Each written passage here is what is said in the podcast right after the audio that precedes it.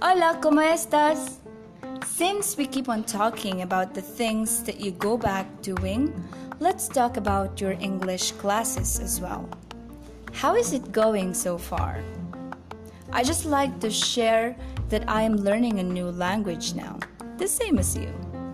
I am learning Spanish to make sure that I understand my students well and make sure not to have a misunderstanding, especially for the beginner students who barely know even the common vocabulary in English. To tell you, now I clearly understand the struggle of some of my students and why they are so frustrated when I'm speaking so fast during a conversation.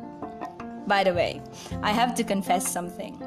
Actually, the first reason why I want to learn how to speak Spanish is because I love how you pronounce the words, especially those with letter R, C, and G, like how you pronounce perfecto or Galicia, and even the name Therio.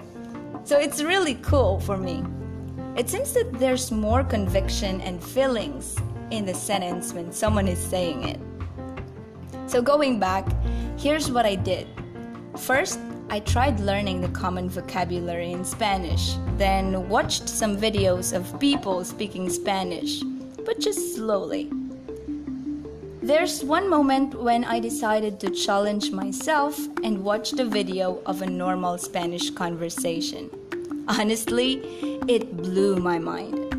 I was able to feel the same struggle decoding the words or translating them at the same moment a person is speaking. I can really say that putting yourself into someone's shoes is one of the best methods to understand and know how to help them. So I made an assessment for myself, and I can say that my Spanish level is, I guess, below the beginner level. But I'm not taking it negatively. Instead, I'm taking it as a challenge for me to be more eager in learning a new language. And I'm really allotting a time to do different activities just to practice them, since there are very few people who speak Spanish here in our place. So I really need to find a way. That's the end of the language plan that I want to share with you.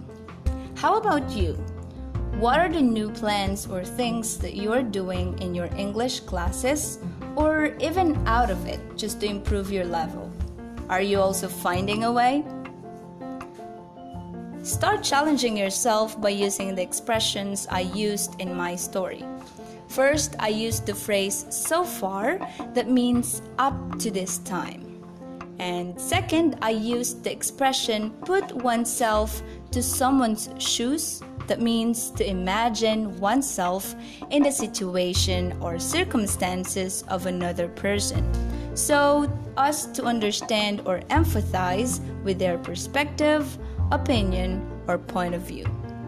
Now it's your turn to share your story.